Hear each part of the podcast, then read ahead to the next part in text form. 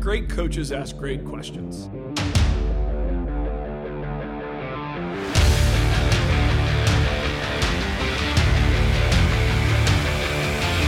best days at work are the days when the light bulb goes on for somebody else.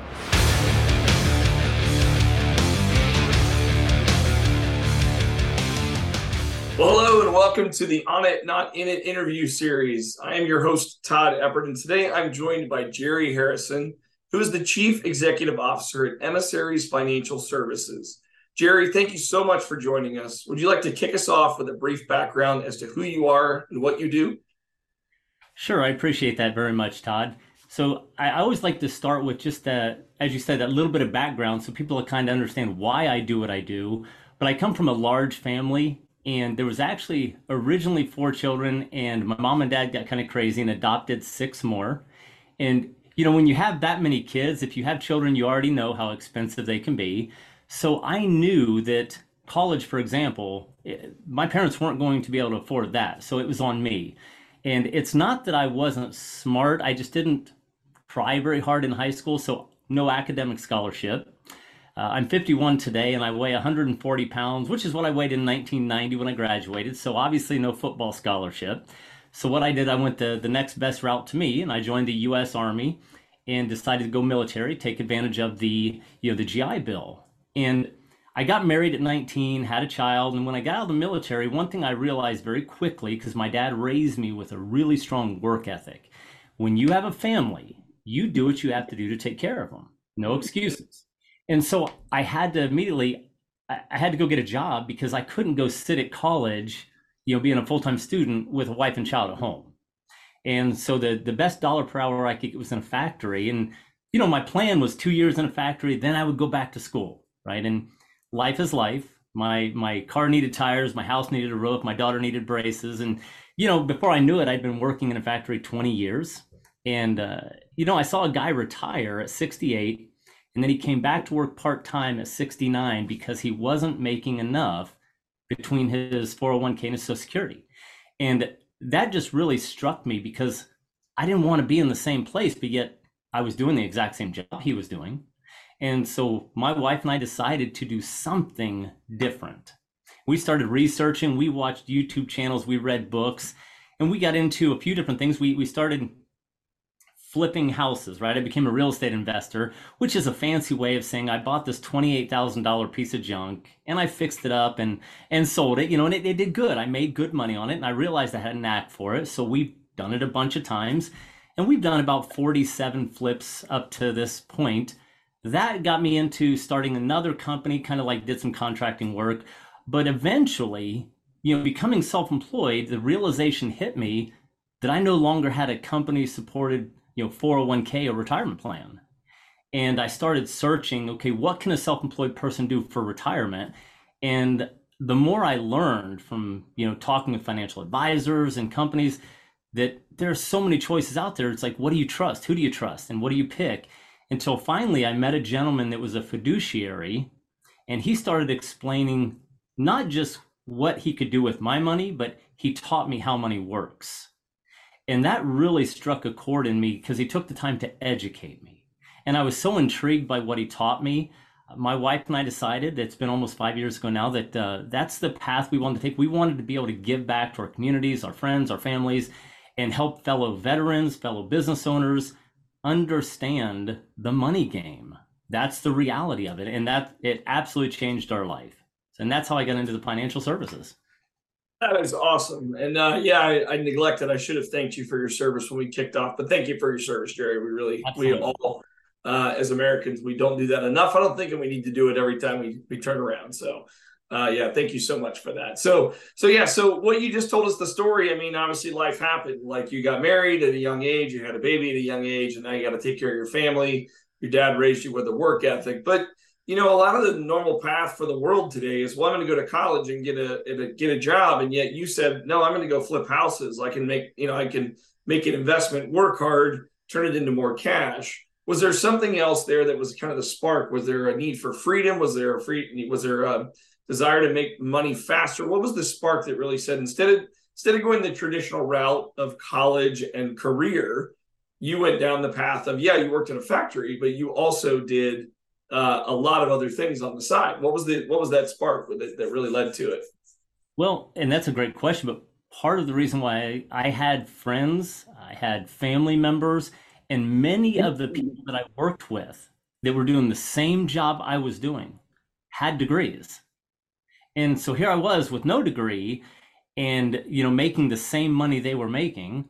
And then I looked around and I had a couple family members that were fairly well off, uh, you know, quarter million dollars and up. And I knew a few people through friends of friends that were very wealthy. And I started looking at them. Not a single one of them had a job. Not a single one of them had a degree. And they were all business owners of some type. And that made me think okay, if I'm going to do something, whether it's school, you know, college degree, whether it's some kind of different trade or owning a business, I wanted to put the odds in my favor and I wanted to be, I had a desire to be successful. I wanted the freedom. I wanted to not have to worry when I put my head on the pillow at night. I didn't have to, I wanted, I didn't want to have to worry about paying my electric bill. And so I, to me, it just was a matter of, of, I guess, odds or probabilities that, you know, the most successful people I knew or had been around were business owners. So that's why I chose that route. That's awesome. I love that, Jerry. And just a bit of a public service announcement to any kids that are out there listening to the podcast today. College is not the only way to go. You can start a trade, you can get a qualifications, and you can be making really good money right out of high school if you just educate yourself on how to work with your hands and do a job. Right? That's fantastic. Thanks, thanks, Jerry. Appreciate it. Uh, so, so uh, just out of curiosity, that sounds like a lot of good stuff.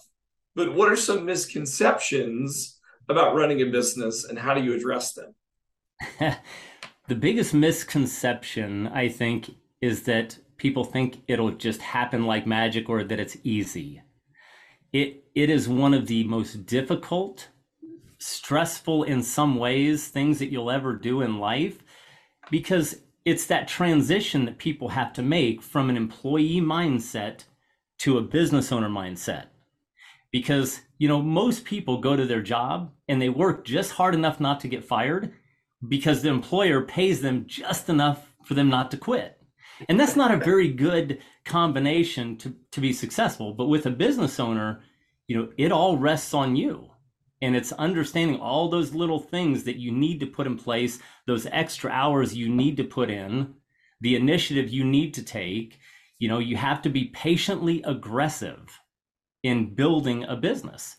And I think the last statistics I saw was that out of all new businesses that start, 80% fail within the first two years. And out of the 20% that make it, 80% of those fail by year five. So out of 100 businesses by year five, there's only like four left. And so people have to understand that it doesn't happen overnight and it's going to take effort. But I always let people know it will be worth it. Yeah, no, that that's a great message. Again, that I, I you've got a lot of really good uh, tidbits for our, our, listeners. So thank you for sharing those. You're right. You're dead on the, the, the statistics. By the way, that's what I always read as well. Is eighty percent fail in the first mm-hmm. first year, and then eighty percent fail up to five years as well. So you're right. It's a very small number that get past five years successfully, and it does take energy and effort, and maybe it takes a little bit of help along the way. Like you, Absolutely. you clearly got message as you looked at some successful people around you that they weren't career path people; they were business owners, and maybe you leaned into them at times and said, "Hey, I'm struggling. How do I do this?" And that's why this community exists in the On It Not In It podcast. So, thanks for sharing that. So. Uh, you do have a lot of stuff going on. Uh, you've got a few irons in the fire. You got a couple different businesses. Uh, but what are your biggest biggest challenges today? Well, the biggest challenge today is depending on whether you're talking employees or you know financial services agents or clients, there's a big difference in how you need to treat each one depending on the generation they're from. Like I'm, I'm a Gen Xer. Gen Xers and older, it's a totally different animal eh, than dealing with Gen Ys or Gen Zs. So that's been a large challenge for sure. So just understanding those dynamics. Yeah, and that's fantastic. You're right. In our workforce today, uh, boomers are pretty much gone, but we still have the Xers for sure. We have a lot of millennials, mm-hmm. uh, and we have all the Zs now are come, that are coming along. Um, and and as an expert myself, uh, we are the squeezed generation. We have this giant boomer generation, and we have a giant millennial generation right behind us, and we are squeezed in the middle. Right. Uh, but yeah, we we are the ones that have had to learn over our careers to work with the boomers as well as the millennials. And you're right; it's you got to meet them where they are, and you got to change your approach in many many ways. Um, so yeah, so great. So that's a great thing to share. So um, so constantly evolving business landscape. You know, we we had this little thing called a pandemic a couple of years ago, but we also just have normal business evolutions. Things are changing constantly. So how do you stay adaptable and open to change? And are there any specific strategies that you could share that help you stay innovative? Yeah, one one it, it's helped me my entire life as an entrepreneur or business owner number one, I, I only focus on one thing at a time. I mean, you know, we hear the statistics have multiple streams of income, and that sounds great. But the problem is, most people that become serial entrepreneurs, they think that that's what they're supposed to do. So they, they've got five or seven things going on, and all they're doing is creating five to seven trickles that are pretty much, that'll dry up just like that. What I did is number one, I focused on one and one only until I had a river flowing. Then I put systems in place to where it could run on auto autopilot. Then I diverted it to create, you know, my second stream of income. So that's one. Focus 100% laser light focus on one thing at a time. Number two, understand that you don't know everything and find a mentor. Man, finding a mentor for what you're trying to accomplish will help you. If you can set aside your arrogance or your ego and find a mentor, that's huge. I mean, that really is. And I would say last is being willing to accept as early as possible help because not a single one of us is an expert at everything that business entails. So I brought on a part time, um, call it, a, a, he's a CFO consultant. I couldn't afford a CFO when I first started, but I could afford to pay him for a couple hours a month. So he would come in, he would look at my, you know, everything from my P&L, my capitalization usage, and, and he would just help me in, in helping to determine the vision and the direction of the company and planning. And by doing that, I was able to be much more profitable and grow my business and scale it properly instead of just, you know, out there trying and throwing paint against the wall. Excellent. So I love the fact that in the question where I say, "How do you stay open to change and adaptable?" and what are the strategy, you fo- you you bring up focus on one thing, right? That doesn't mean that you just put your head in the sand and keep doing it the same way every single time. Right. You're talking about specifically focusing on one type of customer or business model or whatever it is to drive that business to the best it can be and adapt along the way make any changes you need to be successful but don't get five different things going at the same time because you'll do five different things pretty poorly instead of well, one really well. I mean, to, to that point, Todd, it's it's like our financial services. We we began financial services, you know, a couple years before the pandemic. That absolutely changed everything. Yeah. And but by focusing on just this one business only, now it allows me to focus on the market, how it's shifting and changing, how people's views are changing, how people want to you know where they want to put their money for retirement or college funds or or even day to day in their savings accounts. It, eh, people's trust in the market. All of that changes drastically especially with the current economic climate. So by focusing on one you're correct it doesn't mean doing the same thing it means paying attention and it goes back to uh, i believe it walt disney said that his father taught him to always provide value more value and he said he said it like this: he says, always provide more value than you ask for and pay. And if you do that, you'll never have to worry about getting paid. So it's just a matter of paying attention, focusing on your business and understanding your clients and how they're changing so that you can always try to bring them value. And that may be shifting a little bit in how you do things, but it's always about providing value. Wow, that's excellent. Excellent. I love that analogy and I love that quote, by the way. That's great. So uh, just just so we talked a little bit about past, kind of what's going on now, current challenges. Give us a glimpse into the future. What are your plans and goals as you move into your continue to grow in your business? But more importantly, what is the next step in your entrepreneurial journey? Oh, those are good ones. So I always keep a short-term and long-term goal list. So a couple of things that I I personally do. I have a, a top 300 list. You can look up a 300 list uh, by Steve Harvey. He's got a great video on it. But it it's really big on affirmations and goal setting and vision boards. I I, I love that because it keeps my mind on where I'm going. And so vision for our agency, we already have 36 licensed agents, uh, you know, financial services agents. We have offices, uh, you know, all over the country in different uh, states. But our goal is we want to, and it's, and once again, it's not about what I want me to do or my office to achieve. It's, I want to be able to help my agents. I want to be able to help a thousand families become financially free. That's my short term goal.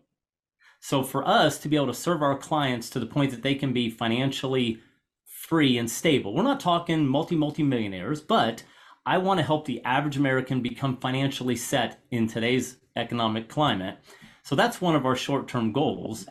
And two, it's to grow our company enough that eventually I'm 51, my wife and I want to retire completely at 55, and we want to turn our, our business over to my daughter and have her, you know, run the company and then leave it to my grandkids. So long term goal is to leave a, a legacy to my not just my grandkids but my great grandchildren because i had somebody ask me once todd and, and i you know you can answer you cannot but somebody asked me do you know the name of your grandparents? Um, yeah i know their names. Do you know the name the, the first name mm-hmm. of your great grandfather and your great grandmother some people do. But then when they asked me do you know the name of your great great grandfather and your great great grandmother i had no clue. And most people i ask i ask that question a lot. I've only had maybe 5% of the people I ask know that.